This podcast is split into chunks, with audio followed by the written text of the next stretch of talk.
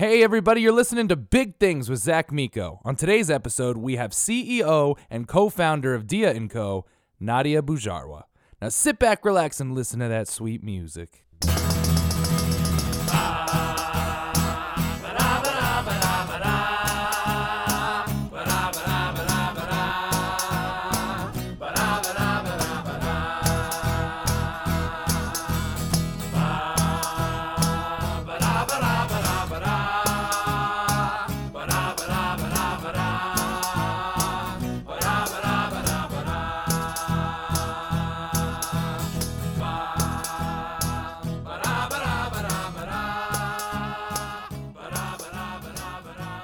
Hello, hello, hello, and welcome back to Big Things with Zach Miko. As always, I'm your host, Zach Miko.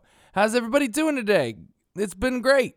Today's been great. It's sunny and bright in New York City, and it's only about 47 degrees, but compared to the blizzards we just had back to back, it's like a toasty, beautiful summer day. Everything's going good. I hope everything's going good wherever your neck of the woods is where you are listening. We have a hell of a show for you today. I sit down with the CEO and co-founder of Dia & Co, Nadia Boujarwah, and she's absolutely amazing. She's an incredible entrepreneur, an incredible businesswoman. I mean, her and her partner built this massive plus size clothing empire, and I couldn't be more excited to talk to her. But before that, a little bit of housekeeping. For everyone who's liked, subscribed, wrote a review, thank you guys so much. For anyone who hasn't done that, please go subscribe and leave us a five star review. Reviews matter for some reason. I don't know why, but that seems to be the whole game is actually you guys reviewing us. So, the more you review us, the better content we can get, the better guests we can get, the cooler stuff we can do. It, it's it's a win-win for everybody. It takes 2 seconds. I would love it if you guys could subscribe on whatever platform you're listening to. Leave a review on whatever platform you're listening to. I would love you guys even more than I already do. And I love you pretty darn much. Also, everyone know on Thursdays we have been doing the extra big Thursdays Q&A session, and I love doing them. And I love doing them so much, we aren't going to do them every Thursday anymore. Uh, uh, what happens is it, it we're definitely going to still do it and we love doing it and we love connecting, but I don't want to be I, I don't want to I don't want you guys to get sick of me. I don't want to push myself on you all that much. So, what happens is, as questions come in, we are going to go through them on the show, and our Extra Big Thursdays will actually be extra. They'll be bonus. They're not stopping. It's just going to be like a fun little surprise with some fun, cool new thing happening. And in the meantime, please keep sending in your questions at Twitter and Instagram at Zach Miko, Z H H M I K O, Facebook, facebook.com slash Big Things Pod, Big Things with Zach Miko. And on our own website. We have a website, bigthingspod.com. Go check it out. You can listen to all the episodes there, download them straight from there. You can email us at zach at bigthingspod.com and josh at bigthingspod.com. And I highly recommend you do so. And I know you're all tired because it's daylight savings time, which or daylight savings day or daylight savings we're springing forward. I don't know what it's called. All I know is I hate it. Not the actual springing forward because I'm really liking I'm looking outside right now and there's a sun, and I haven't seen the sun in about six months. I've I've been like the groundhog in his shadow, but hopefully there's no more winter. Cause guys, I'm sick of it, and I think we're we're done with daylight savings. I think we should start a petition to be like, hey, thanks for springing forward. Now just leave it there because we're not all, you know, tending to our crops anymore. Some people are, and they're wonderful farmers, and I love you if you're listening and you're farming, but you got a tractor. You don't need to be out that late anymore. I think we can just go back to having daylight all the time. I know we'll have less in the winter because of the access of the earth and stuff. I listen to Star Talk, I get it, but but the sun's been setting at like 3:30 or 4. Can we just not redo daylight savings time next time and just have it set at 5? I feel like that's something I can deal with. I feel like it's something we all could deal with. But I don't know how to talk to or who to talk to. I can write, I know like, I think it's Indiana and Arizona don't do it because they're real smart. But my only question with you is when you look at your TV guide, do you have to like do math every time to be like, ah, what month is it? Can I watch it at this time? I don't know. That's that's some if if you live in a non daylight savings time state, let me know. I don't get how it works. I think our whole country should go that way. And uh yeah, I'm tired. but it's good tired. It's an excited tired because we're bringing an episode to you today. As I said, we're going to talk to Nadia Boujarwah, founder of Dia & Co. and the CEO. We have an amazing conversation about what it's like to build a business, who their customers are, who they're reaching out to. She did a collaboration with uh, Rebel Wilson. I think Dia & Co. is one of the, the leaders in the body positive community and it was such an honor to talk to them. So without further ado, here is Nadia Boujarwah and me chatting it up.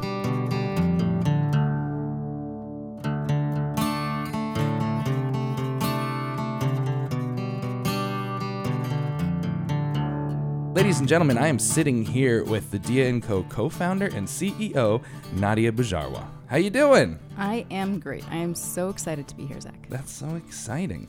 So we're sitting here in the Dia offices. For any of you that don't, well, how would you describe Dia & Co. to the world in general? Dia is um, an in-home retail experience for women who wear sizes 14 and above. We founded Dia about two and a half years ago, really with the singular objective of making shopping fun, successful, empowering, affirmative for women like me, women who wear size 14 and above. And that's what we've been up to for, for the past two and a half years. And you've been slaying it. We've had a fun little ride. I know, it's been great. It's so been... you were originally from Kuwait. I am. I am from Kuwait. Were you born there, or I mean, uh, that that's what "from" means, I guess. So I don't know why I asked that. but I was not born there. Oh, so it was a good question. But it was it was kind of a, uh, not. I mean, I'm from Kuwait. Yeah. my parents happened to have been in grad school when I was born here in the U.S. Oh, wonderful. And so I happened to have been born at exactly the right moment. Oh, that's um, perfect. To be born in the US, but I did grow up in Kuwait.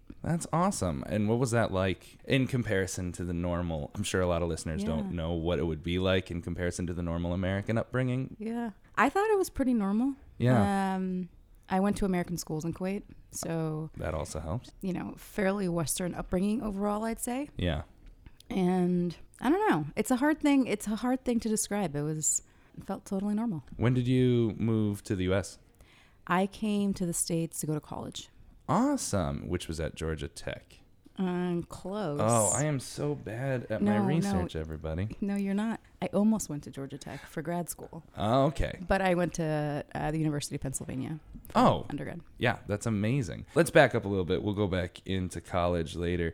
So I've been big my whole life, and I think one of the things I love about Dia and Co is that you are so focused on the bigger woman who yeah. doesn't have any options. Was there a time specifically in your life where this all came to fruition, where you started to notice that clothes weren't made for you or that you were somehow stood out from your peers? Yeah, so I have also been big my whole life. I've been many sizes, as I'm sure many women can relate to. But there really was a moment for me when I realized how differently I viewed myself from how the world viewed me. And that happened in high school. Yeah. Uh, high school is, you know, this rough. kind of rough, awkward, painful time in general. And yeah. I think that really amplified this experience for me. But really, one of my most formative experiences around fashion happened around high school prom, which you get to go to at the American School in Kuwait. Oh, um, that's amazing. That's great. And I really had a very clear picture of what I wanted to wear to prom and it was this beautiful dress for the early 2000s. And I went out shopping with my mom to see if I could find something that looked like it, and there was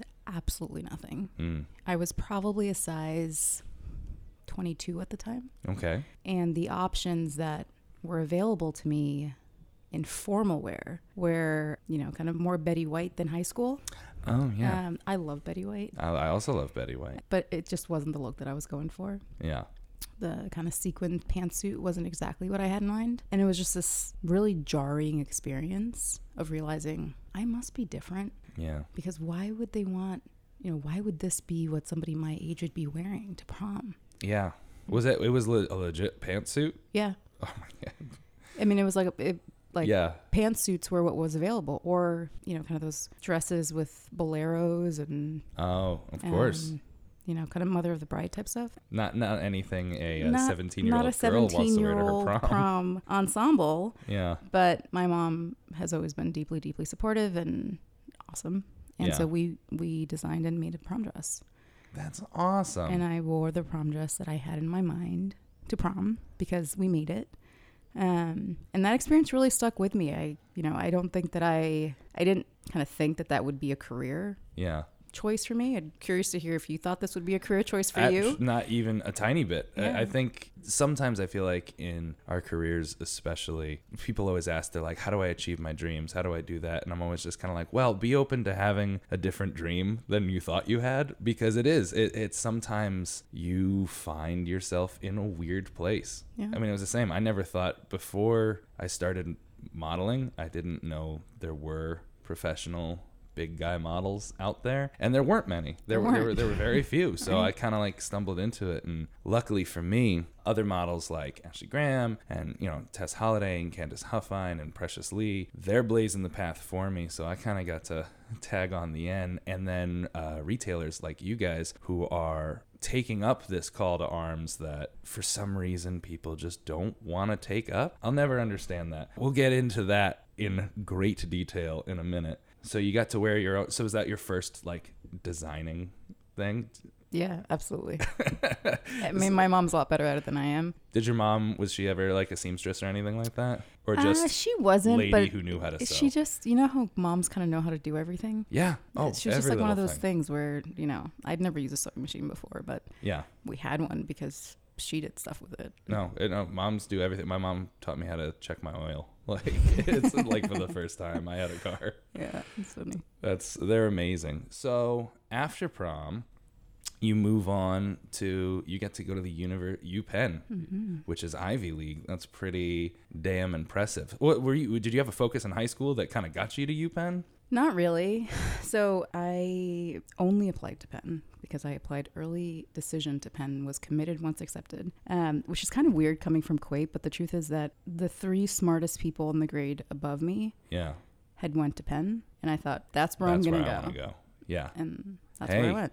listen, uh, it's it's not a bad school to jump into. I love Penn. yeah, I love Philly. I love Penn. I had a truly, truly wonderful experience there. When you're living at Penn, did you live off campus? Did you live in a Philly apartment and got the whole Philly experience? I did for a little bit. Lived in Center City, Philadelphia oh, for jeez. um, for a couple of years, which was actually really fun. I think Philly is the most underrated city on the East Coast. I I really enjoy Philly. I really love. I, for me, growing up, my issue has always been with Philadelphia is that I love the city. I mm-hmm. love visiting. One of my best friends went to school in Philly, so during college I was there a lot. But I hated Philly sports because I was a oh. New York sports fan.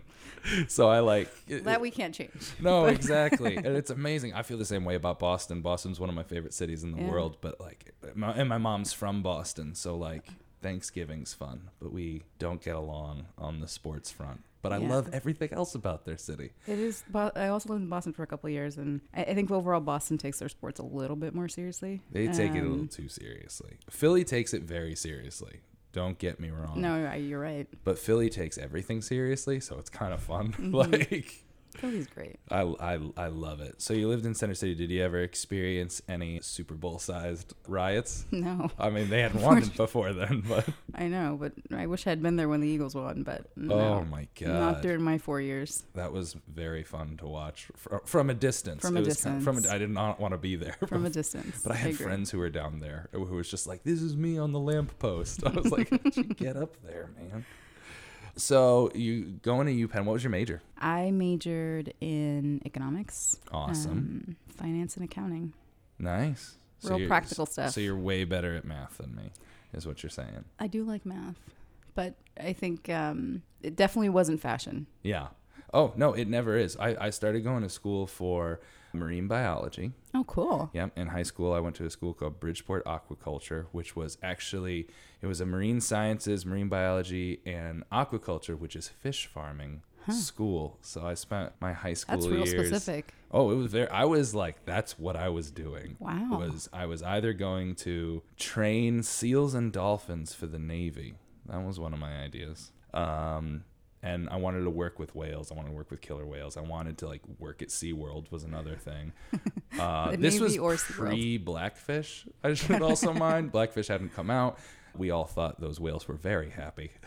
They're not. Or I wanted to farm fish. That was it's very weird specific. So you, so you definitely don't do. You don't do what you think you're going to you do when you- you're 17 or 18. I can't wait to have kids to just be like, you, you're not gonna not tell them they're not gonna do that thing. I'm like, I'm gonna support whatever dream you have, but be open to it changing like that, like Yeah. on a dime. I- There was something that I was excited to talk to you about because the truth is that I think that we go through life, especially in the early days, sometimes with you know these kind of like rules for ourselves and things Yeah. that we think we're going to want to do, and life seems so linear. We're, we're, we're Mm. expected to have such a clear idea of what our life's gonna be at 17 years old. Yeah, which is nuts. They actually just and they essentially uh, there's there's some study that came out where they increased the age of adolescence to like 24 because they were just like people 17 year olds can't make decision. And I'm like, well, where was I? Where were you guys when I signed a hundred thousand dollars student loan bill at Yeah. 17 years old? that's true. Being like, I'm gonna make so much money farming fish or acting, one of the two. So Yeah, I think we're very lucky though because the truth is that I have found it to be extraordinarily liberating yeah, to do something that I love as much as this. yeah. And I imagine that probably pretty similar for you. Oh yeah, no, I had I I didn't for me it was something I didn't know I would love, which was the exciting part. Yeah. I was very nervous to get started, so kind of I fell in love while doing it, which is something I really like. So economics, UPenn, doing all your good thing. Almost went to Georgia Tech, didn't. My Did wife's not. from Georgia, but she was UGA, so it's fine. You don't have to. You didn't have to go to Georgia Tech. Um, so what switched your mind? On going to grad school? Yeah, was it getting into Harvard? Did that help? No, that didn't happen until a couple years later. Oh, I um, I thought that I wanted to be an academic. Everyone in my family, I come from a family of academics, and that was kind of the natural path. But Mm. I decided I wanted to be an investment banker instead. Oh, very. Is, was this pre or post 2008? This was in 2008. Oh, what a time to choose. What a time. it was actually really cool because I ended up joining what was effectively a startup investment bank at the time. Yeah. Today it's kind of large and established, but I was in the earliest class of analysts at this bank, which me- which meant that I got to hang out with all the senior guys all the time yeah. and learned a ton through the financial crisis. And I'm glad I made that decision. Yeah. No, I, I'm sure it, it definitely served you, especially becoming a business owner in the future, kind of knowing the ins and outs a little bit probably helped. It did. It did. Awesome. So your investment banking, so you learned a lot while you were investment banking at this startup. So what then made you decide to go to Harvard to pursue a graduate degree there? I did not want to do that for much longer. Oh. Um, I had a great time. I met some of my most impactful mentors in those years, learned an enormous amount, all packed into three years because you worked so many hours. Yeah. But I knew that I wanted to do something different, and honestly, I didn't know what it was. Yeah. And so, business school was a felt like the right place to really explore things and to mm-hmm. think about, you know, what I wanted to spend my life doing and which parts of my career I wanted to lean into. And Yeah. fortunately, Dia was born at business school. That's amazing. Now, when I always wonder when you go to business school, did you go to pursue your business degree to be like, I'm going to work for somebody else, or was being your own boss always the goal? I don't think it was my goal to be my own boss out of business school, Mm. but I I knew that I wanted to be able to actually take a step back and think about where all my passions kind of intersected, Yeah. and if I had the opportunity to actually pursue them, to do that. Yeah. It turned out that I didn't right after business school because Dia was not, you know, the uh, we hadn't things hadn't fully come together yet Yeah. around how we wanted to be able to serve this community, what we thought you know, the best solutions were going to be. Well, so well, so let's go back a little bit. So you said it was born at Harvard. Mm-hmm. So it was you and your co-founder Lydia who came up with. Were you just you know hanging out drinking in Boston and thought one day I'm really tired of not buying clothes for myself? Kind of. Yeah. Lydia and I actually met on a shopping trip to the outlet mall outside of Boston. Ah, so our the friendship was- outlets or the Uh, other ones. Woodbury. No, it's not Woodbury Commons. What's that's one here? I can't remember now what the name of the. There's a lot of them. Yeah. There's like, if you go like west of Boston, it just becomes outlet malls for a while. Yeah. Well, we were on a great outlet mall shopping trip, Yeah. and Lyd and I, you know, kind of hit it off. We were in the same section or cohort at business school, so it was a group of people that spent an enormous amount of time together. Yeah. and you know kind of became friends instantly um, and in our second year of business school we both actually came across this article in the new york times on the rise of plus size bloggers Mm-hmm. and Oh, they okay. interviewed chastity at garner style Yeah. and a couple other folks who really were pioneering this idea of style bloggers Oh yeah. in larger sizes. And this was fascinating to me. I had never seen a kind of fashion authority Mm-hmm. in a size that was anything close to me. Yeah. And the idea that these women were so extraordinarily beautiful and stylish and were so inspiring to me Yeah. really started digging up all these things in my mind of man if this had been if i'd been able to see women who looked like this when i was younger Totally. i feel like this would have been a total game changer for me yeah. and that started a set of conversations lydia has a ton of personal experience in the space too we started talking about it we went down all these research rabbit holes of thinking Yeah. about you know what's actually going on here are the experiences that we've known so well actually representative No, absolutely. you know like what what's actually the state of the union on on plus size fashion which is uh, something that we'd never thought about Totally. And, and it was the same with me. It was, I know all my hangups about dressing and expressing myself were all so personal to me. They weren't things I shared with other people. So I had no idea if other people had any thoughts or feelings on what it was like to not be able to go into any store and buy clothes. yeah it's funny that you say that because the truth is that i don't think that i admitted to anybody that i made that prom dress until we started dia Get because i wanted everyone i didn't want to be the one that couldn't get it at the store I know. That was the same with me. I didn't want to admit that I was wearing like in high school if if there was like a formal thing, I didn't want to admit that I was wearing my dad's suit. Yeah. Like and my dad was, you know, he's tall, but he's not that big. I didn't want to not only admit that I was wearing my dad's suit, but that like my dad's suit was snug on me. Yeah. I didn't want people to know. It, it's it's a thing about growing up bigger in our society, and I'm sure you feel the same way. Everything is marketed towards in order to be beautiful, this is the tiny little box you have to go into. And it's drilled into you from when you're a tiny little child. Like I, I don't know where I learned it. I don't think anyone ever told me anything. But at like four years old, I knew being fat meant you were ugly and that was bad. Mm-hmm. No one told me that, but it was like I knew it as much as I knew that the sky was blue. Yeah. Is that fat was bad? And I was tiny little child. Where did I learn that? So that I mean that scientifically is true. We follow all the research on weight bias, and one of the things that has come out pretty clearly in the research is that children as young as the age of three have already begun to internalize weight bias, Jeez. which is just remarkable. It and I, I think it just also, I think that it it it highlights how far we have to go Yeah. and how deeply rooted some of the dynamics that define the industry that we operate in Yeah. really are. Yeah. It, it's. It, I don't. I don't have all the answers, but I think doing things like Dia and Co is part of the answers. Just you said earlier that you never felt yourself represented Mm-hmm. as a young person. Can you talk more about that? Yeah. So I've always I've always loved style. Yeah. I've always loved fashion. I have this extraordinarily fashionable grandmother. And I just remember as a child loving watching her get ready in the morning and raiding her closet and trying on all her jewelry. And it's always just been a part of self expression for me. But no one who kind of I looked to for inspiration ever looked like me. Mm-hmm. Because if you pick up a magazine or if you are watching TV or watching a movie or all the places where we really, you know, define taste and Mm-hmm. get inspiration on style, even today, such a teeny tiny fraction Yeah. Of the women that you would see in any of those contexts are, you know, much above a size two or four, much less 12 or 14. Oh yeah. And so now the nice thing is that because the community has really blossomed in a way and the ecosystem is starting to be built out, Yeah. even if the images that are so inspiring to me are not yet fully in the mainstream, they're available. Yeah. And that, I think, is the first step towards progress. I, I, I totally agree. I know I used to say if when I was young, John Goodman won like people's sexiest man alive, and it wasn't a joke because that's for me. That was the big thing for big guys is you could be considered handsome, but it was like it's funny that you're handsome, isn't it? Isn't It's it the same. Crazy? It's the same And for women, though. nuts. Think It- about the roles that most, you know, actresses above the size four, above a size fourteen are playing. yeah. It's usually comedic relief. Yeah, And which really- is there was one movie. Did you see Patti Cake$ by any chance? Yes.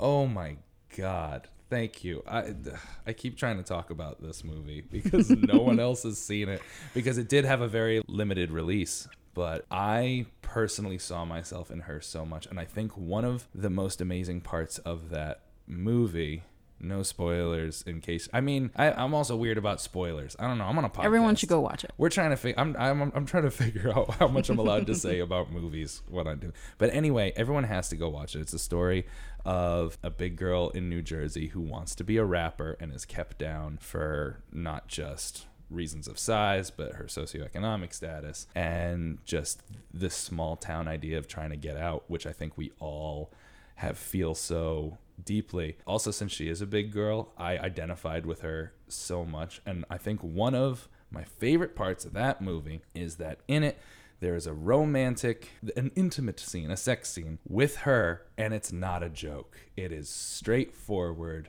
just the same you would see in any teen movie, and it's not jokes about like, oh, we don't, we're gonna fall off the bed, or like, because I've seen um, sex scenes with big people before, and it's like they take off their bra, and oh, look how big it is, and it's we're always made to be the joke, but in Patti Cake$ there was you weren't the joke it was just showing what a person goes through and i remember like above all in that that movie that really stuck with me was the fact that it was just a straightforward intimate romance scene that the same you would see any skinny couple doing Yeah. i love that movie oh Yeah, ah. I, I totally agree. i love that movie I so totally much. agree. it's so much better than lady bird i'm sorry guys oh i liked lady bird it was fine but Patti Cake$ was so good Patti Cake$ is excellent. Oh man, I like. Sorry, I lost my train of thought because I love that movie so much. Um, so let's go back to. So you guys started off with Dia, you and Lydia. You're brainstorming. You're saying, "Wow, there's a need in this market. Let's fill it." How long did it take to go from idea to actual inception of starting a business together? It took a long time because Yeah. we really started with a blank sheet of paper and we said, our goal here is to solve this problem that we know so well, Mm-hmm. but we have no horses in the race, right? We don't have a specific business model Yeah. that we think we need to do. We don't know whether it needs to be a single brand or a store or a direct to consumer experience. We don't know.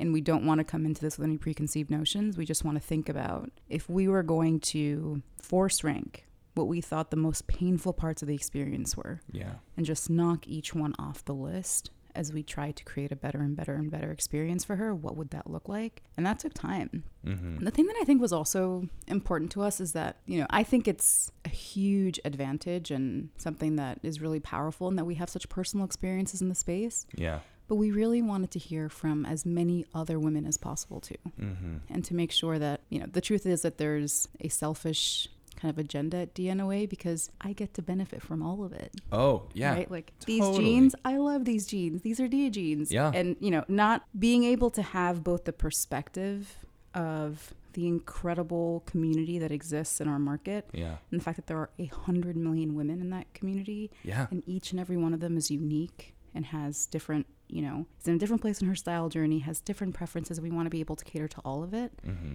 And my own preferences is something that took us that we wanted to be really thoughtful around, really make Yeah. sure that, you know, we were getting a really universal view on what the problem was. So if we started thinking about this in the spring of 2013, Uh huh. Dia didn't really start until May of 2015. So Okay. almost two years. Yeah, well, it's not an easy thing to just, especially since, as you said, it is such. I think what what's daunting about sometimes when you have such a big problem. For example, 100 million women are underserved in the fashion category in mm-hmm. America. That's such a huge issue that I think it must take a while to ruminate. And I think you guys came up with an amazing concept to boot. So you launched in 2015. Was it always direct to consumer? Was was you know what you guys had decided on? Yeah. So what I think we wanted to make sure that we had was a really deep and trusting relationship with our customers, and that mm-hmm. meant that we wanted to get to know her personally as well Yeah. as possible. Our commitment at Dia is to understand her better than anyone else will, Yeah. and to put her first always. And that meant really being able to build a business that was rooted in a deeply trusting relationship with consumers, which is effectively what we, where we landed Yeah. our customers share a really extraordinary amount with us, Yeah. um, and that's something that's very sacred, and that's Well, something it- that we really. It's because they trust you. They under they know that you'll understand. Yeah. It's so hard to open up to I I mean even now with my wife, she's a she's very skinny and every now and then I'll get really offended by something and mm-hmm. she won't know why and I'm like you just don't understand. I know you're not meaning anything, but I grew up with this in my ear for my entire life. yeah, So even though you're like it, it's there's a lot of scar tissue, I think, with big people Yeah. because we had gone through the ringer being called ugly and being called fat and feeling undesirable since we were like four or five years Right. old. And, And, it- getting, you know, friendly advice and yeah. it's only for your best. It's only only have your best interests at heart kind of stuff. Which is not true. Uh, it Yeah. drives me nuts. I, I hate that argument. My my biggest hate of of the uh, you need to lose weight arguments is the health one because I always want to go like, did you see my blood work? Do you know? Did you run a, a lap with me? Why are you saying that? You have Yeah. no idea what my personal health is. You have absolutely no like that's between me and my doctor. I feel good. I'm get around just fine. I uh, it, it's it's a very I think it's become a way to it's, it's almost like the other side of PC culture. I feel like it's been a very PC way to call someone fat and ugly is by saying like I'm just concerned about your health. It's like no, you're not. But you Yeah. know, I mean, the the truth though is that weight bias is one of the very few prejudices that, as a community, as a society, we've decided is still acceptable. yeah, And I'm not sure why that's the case. And I, I think that's something that my deep, deep, deep hope is that if we are sitting here in 10 years, the idea that a comment like that could be made and it be socially acceptable yeah, is, you know, kind of an alien thought to us and in our future states. and it's lazy to me. It's also like a lot of comedians will use like weight jokes. And if you're making a weight joke about yourself, one of my favorite comedians in the world is John Pinette. 95% of his material is about how big he is. Yeah. And but that's different. That's his journey. He's self-deprecating. It's hilarious. The other day, about a couple months ago on Bill Maher, and I like Bill Maher. A lot of people hate him, but I enjoy watching him. He made a joke about Trump, who I personally don't like. Uh, whatever, dear viewers, who whatever your thoughts and opinions are on him, good for you. Just know that I don't like him, and I enjoy a little Trump bashing. It's fun for me to listen to. But he had a bit where the whole thing he goes, "There's one thing we're all forgetting. Like, forget all this other stuff. Forget that he's." assaulted women, forget that he's a racist, forget that he's a crook, forget that he's ruined his economy. He's fat. And he used that as like the be all end all. He's like, he everyone keeps forgetting he's fat. And I was like, oh man, I hate him. And you're making me have to take his side in this argument where I'm like, Bill Maher, you're a professional comedian. You've been doing this for 30 years. Mm, that's the best You're you can still do. making shitty fat jokes. Yeah. It's the laziest form of comedy in the world, and I was so- I I I can't stand it. it Yeah. It's so comedians have to. I think everyone in society is holding themselves to a higher standard as we go along. And comedians, I think, have to hold themselves to a higher standard. I'm not. I'm. I, I was a comedian before. I'm not saying there are things that are taboo. But if you're gonna make a joke, don't go, ha ha, he's fat. That's it's just a shitty joke. I'm almost more mad at you as a comedian. I'm like, come on, man. You have a writing staff. And this is what you come up with. Oh, drives me nuts. I'm with you. So you have been doing an amazing job to serve her. You guys have a really good, as you said before, like social media interaction. Did, there's a lot of testimonials, I'm sure, shared by the actual viewers. Are there any one uh, customers? Are there any social media posts or interactions that really stood out to you? Yeah, so uh, we recently launched for the month of February a campaign called Full Body Love. Mm-hmm. And that came from a series of posts and conversations that we were having with customers who were talking specifically about um, the fact that even though they felt so great in these new outfits and were enjoying the style journey that they were on through their Dia experience, they still were hiding themselves in photos. Hmm. And we heard time and again about women who stood in the back of the group photo Yes. or you know would take a shoulder up photo and out of that and out of conversations that came um, from those members of the community we launched this campaign which is about showing your full body in a photo yeah. and really celebrating every part of you because each and every one of us is unique and beautiful and valuable Mm-hmm. and that's not just true from the head up I- so And I love that you said that. It's. I mean, I wouldn't take a full body photo, and I'm a guy, and I still didn't. before you it. leave here today we are going to get a full body love photo of you Oh, you and i together I would love that. and we will post it so that you Oh. can join the full body love I would absolutely love that. campaign. I know that it's a lot of people think Dia is just like a subscription box, and I know that subscription is an option. but you guys do way more than that. Yeah.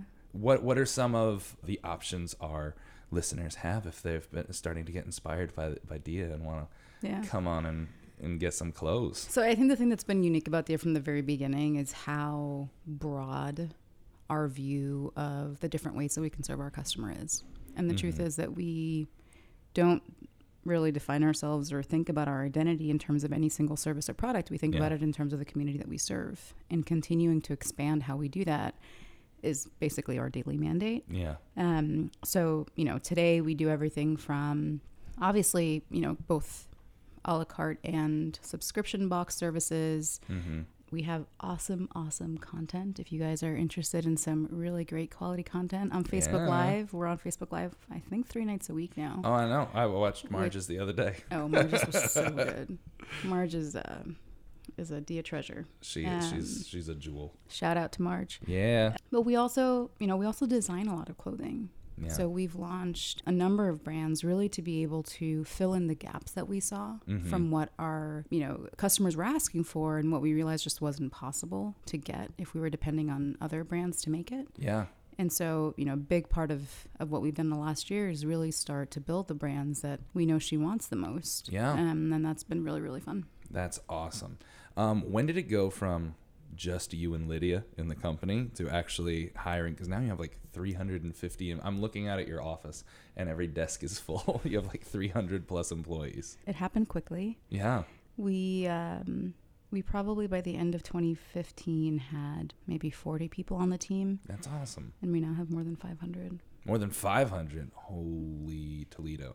Um, is this your only office, or do you guys have? No, we have a big team in Indianapolis. Awesome. Shout out to Indy. Yeah, we yeah. have a really awesome team in Dallas, Texas, and we have a team in LA. That's so great. You're hitting all the, the corners of hmm Great um, towns. great towns. Great towns. So, Can I ask you a question? yeah, you can ask me whatever you want. I would love to hear your perspective. We obviously live and breathe the women's plus size market every day, Totally. and I feel like the men's market doesn't get nearly as much Yes. kind of attention or progress. Why do you think that is? I think it's we're late to it. Um, one of the big differences I think with plus men and plus women is the, uh, the there's still like a 1950s bullshit masculinity aspect that we contend with. I think you can agree that a lot of this whole like plus fashion revolution has been born on the internet. Because finally these communities of women are coming together and being like, "Hey, I've felt this way my whole life." anyone else out there feel that way? And 100 million people raise their hand and go yeah yeah no me too. That's that's the same with men but i think with men we're taught from an early age that we're not supposed to care about our looks unless we're good looking. That's the uh, good looking guys are allowed to care about their looks and do their hair all they want uh, the rest of us guys aren't supposed to care about what we look. It's con- it's frowned upon. It's girly. Having body issues makes you weak. A- And everything's focused on whether you appear powerful or whether you appear weak. So admitting there's still that like toxic masculine idea that admitting feelings, admitting um, insecurities, admitting any negative thoughts about yourself is is considered weakness, which I fully disagree with. It's not weak; it's it's strength. Being v- vulnerability is the hardest thing to do. Anyone could put up a shell and try to ignore the world, but being vulnerable, being open, is very difficult. I think the men's market is coming to that. But it's taken a little time. I know we're all inspired by what the women's market's been doing, not just with retailers, but with the online community and with models. I mean, I, I again, um, the doors to me being a big and tall brawn model were broken down by the plus and curve models. Yeah. They shattered the door for me. I walked through going, "Hey, I'm here too." so, thank you guys. I think it's coming. I think another big issue with it is a little bit of re-education for the market also. You have guys who have never bought clothes in their life. Their wives, their mothers have bought clothes. They're wearing hand-me-downs from other people. So they you know, other than a t-shirt with a funny saying on it, they haven't bought clothes before. They don't know how they can feel. The big thing is to try to raise the self-esteem of this group of guys who have been ignored by fashion, have been ignored by society. So they've reverted into this shell. Mm-hmm. And they're going to take a little more coaxing to get out than women because they also don't want to admit to the other people in their shells that they feel like they're in a shell. Yeah. It, it's going to happen, and it is happening. And other retailers are stepping up, and other retailers are trying to. There's a lot of people who have extended their sizing. I've been a part of modeling for people extending their sizing, but there's still a long way to go. And also, as I'm sure you know in the women's side, the biggest problem I think is with luxury brands, the people that we, the common person aspires to when they think fashion. They're thinking of these top brands. They're thinking of, you know, the Yves Saint Laurents and the Gucci's and the Chanel's and the Versace's and all that. And um, those don't offer anything for big guys. I know. They there's a couple that do go up in size. Gucci does make bigger sizes, but they will never advertise it, or they haven't yet. I don't know if they never will. Hey Gucci, I'm here. Uh, I'll stop talking shit if you hire me. Uh, but no, but it's true. It, it's so there's still a very old mindset in the highest ends of fashion that you need to be this stick thin person. So there's a lot of barriers, I think, on both sides to break down when it comes to that. But what I like is the disruptors in it. For a long time, I thought the only way we were going to be accepted in fashion was to get these high end designers to finally start offering bigger sizes, to advertise bigger sizes. Now, I think that would still be an enormous help, but the disruptors in the industry, like Dia and Co., who are saying we're not going to wait around for you guys we're going to make our own stuff i think that's the the biggest driving force of this industry i always say that like the women's plus community is at what over 20 billion dollar industry right now which is still only a tiny slice we of fashion it should be a hundred. it should be. It should be a hundred billion dollar business. It's still, but still, it's a twenty billion dollar business. And when I meet designers who aren't sure if they want to go into big and tall clothing and brawn clothing, I tell them I was like, Women's Plus is a hundred is a you know a twenty billion dollar business. I said even if we did a quarter of that, there's five billion dollars out there sitting on a table that no one's grabbing, and it just it blows my mind. Yeah. But I, I agree with you wholeheartedly on the luxury side. I you know I don't think that I'll, I'll speak for the women's side of the equation that Yeah. anyone's waiting around for those folks anymore. And I Yeah. think the really incredible thing about the internet is that it's let us chart our own course and say, you know what, we would love to be able to have a hmm collaborative, you know, kind of positive experience with luxury brands. But in the meantime, and really, regardless, we're going to make the clothes that we love ourselves. yeah, The thing that I think people underestimate, though, is the impact that having those luxury brands set those expectations has on the market. Not because Yeah. everyone's actually going to buy the product, but because retailers down market all take their cues from luxury. exactly. It's like that scene from The Devil Wears Prada yeah, where Anne Hathaway's character kind of scoffs at the discussion that they're having between two belts because she thinks that they're identical. And Meryl Streep's character tells her, You don't realize that basically everything that you buy is decided in this room. Like the, the blue in the sweater that you're wearing is Yeah. the blue that I picked two seasons ago. yeah, And it's true, right? It, Yeah. Those decisions happen, those expectations are set, those notions of beauty are defined the, in yeah. the highest levels, and everyone else just follows suit. I know, I know, and it's such an old model that we followed for so long that it, Yeah. we are It's breaking changing. out of that. It's Yeah, it's changing, big time because people are. No one's going to wait around. One of the good things about you know the advances in technology and especially the internet is we have the tools right here to just do it. So there's a lot of arguments that some of these people make for not providing big and or you know bigger sizes. I think the main thing is that from like a 2 or a 0 to a 12 they can essentially use mostly the same pattern Yeah. and just kind of scale up. And they use the idea of making another pattern as being this like financially destroying thing. Like we can't go off pattern. Uh, has it financially destroyed you guys to use different patterns for bigger people? We we made it work. Yeah. Well, here's what I'll say though. The truth is that if your heart's not in it, Yeah. right? If you don't genuinely and sincerely want to bring an exceptional product to market for this community, don't do it, Yeah. right? Don't, you know, don't do us any favors. Don't Agreed. just don't do it. Yeah. And there are plenty of folks, you know, us certainly um, at the top of that list that will go to the ends of the earth for this customer Yeah. and we'll do it, you know, because it's our dream to do that. Yeah. And, you know, we'll get there. Yeah. No, and you are getting there. And we're very thankful you're getting there. Thank you. Um, so you guys wrote a letter last year. hmm You took out a full page ad, essentially kind of being like, "Hey designers, what the fuck? Why aren't you doing this? Yeah. And you guys, that was a big thing for you, and it ended up leading to other opportunities.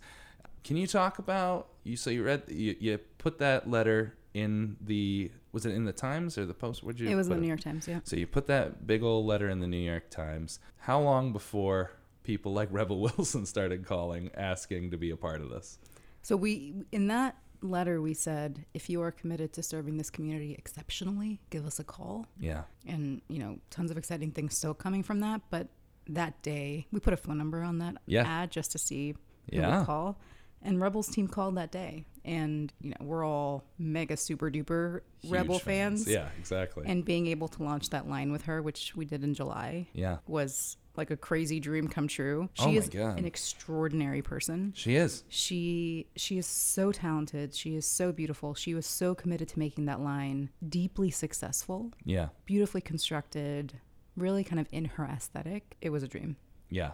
No, she's an amazing person. I was lucky enough to come to the launch That was a fun party. That was so much fun. That was a fun party. It was, it was so, and I think what I love about it is how I love coming here. I love your team. So it, I don't like a lot of fashion parties. I really don't enjoy them, and my wife gets mad at me because she really enjoys them, and I really don't enjoy them. But with Dia and with other like plus shows and plus parties I've been to, it is so different because the camaraderie there. It's always such a big I feel like in opposed to other like realms of fashion, the plus community is such a a place for love and acceptance and support and everyone's complimenting each other and not in a like pretentious way in like a legit like that looks great. Where'd you get it? Okay, I'm gonna get it. This Right. is and uh It was so fun, and it was and Rebel partied. yeah, she was there Right? partying She- the whole she time. was like she was she was there for it. It was pretty awesome. Yeah, she's super cool. I'm way taller than her. I learned. I took a picture with her. And I'm, I'm I have a feeling you're way taller than most people. I really am, and I don't realize it until like I see photos of people. yeah, I'm five foot three, so I feel like Yeah. I, I realize it immediately. Yeah, no, I don't. Oh, jeez, I don't even think about it. so, in order to keep this industry going, is there anything besides making the amazing content and the amazing product you guys are making? What do you think are the next steps the industry has to make to keep this movement alive and well? Yeah.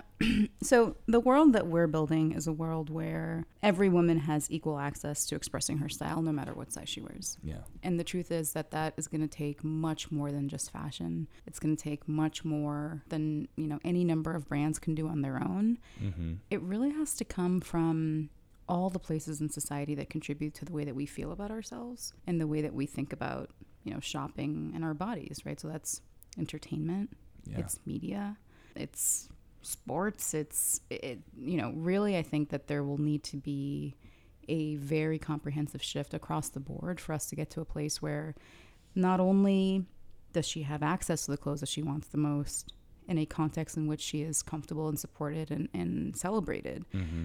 but that she lives in an environment where she is inspired to explore that part of herself yeah, right? And I think that that's something that will take years, Yeah. certainly, to get to um, kind of a place where we think we've made real progress there. But also, it'll just take all kinds of people across the ecosystem. And one of the things that we've been committed to do at DIA from the very beginning is to work with everybody. yeah, Right? There's no part of this ecosystem that we're not excited to collaborate in, mm-hmm. that we're not excited to build. And so this week was actually the one year anniversary of the New York Times ad yeah, and we put out or i put up a thing on linkedin basically asking people to ping us let us know if you want to collaborate on something that may not be strictly about fashion or style but yeah. we're committed to the whole picture here um, and any way that we can be a part of moving each of those conversations forward Yeah.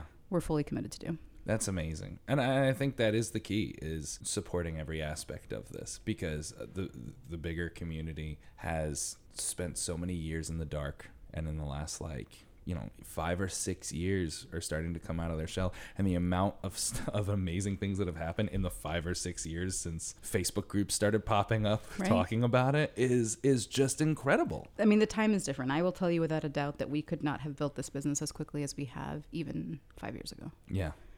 The time is now No. um, and really making sure that we are leaning as far into this momentum as possible and carrying this forward as quickly as we can is what we're here for. And you're doing a hell of a job. We are loving it. It's it's, it's been a blast. You've been doing such great work. Before we wrap up, I always ask everyone. A lot of my listeners out there feel that they have a dream that they cannot accomplish because of X, Y, and Z. X, Y, and Z are their size, their gender, their sexuality, their socioeconomic status, their religion, what have you. They feel like they're put down by society because of X, Y, and Z, and they'll never get there because of X, Y, and Z. What advice would you have for the person whose that thought is so drilled into their head? It's a good question. I think that I'll, I'll speak from my personal experience. Yeah, absolutely. in that the areas in my life where I have had the most challenges have ended up being the deepest sources of inspiration for me. Mm-hmm.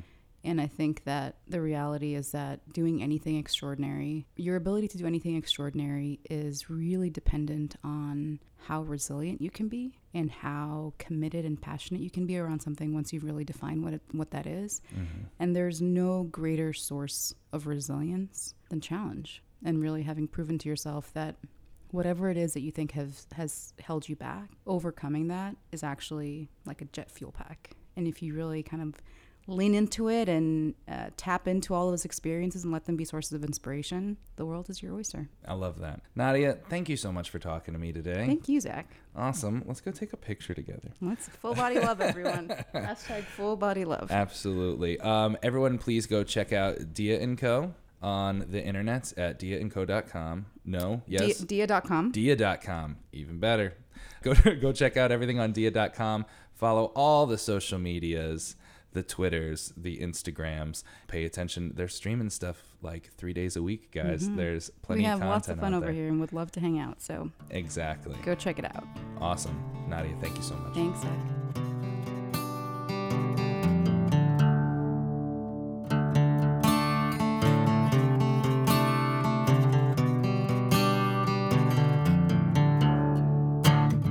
Yes, she is absolutely right. Your greatest challenges sometimes yield the best results. I mean, being resilient is one of the hardest things. It's one of the hardest pieces of advice you can give to somebody. Just be like, hey, be resilient and it'll work out. But it's hard for a reason because it's true. Through these hard times, you end up finding out who you are at the core.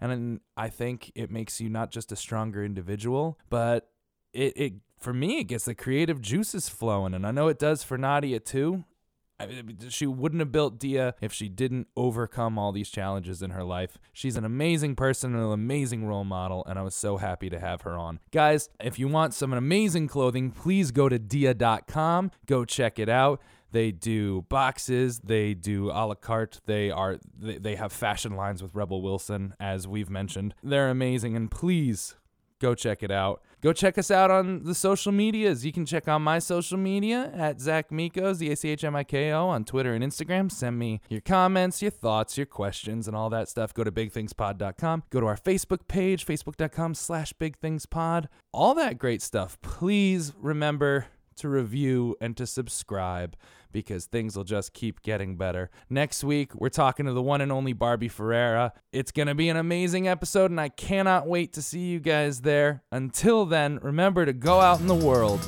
and do big things.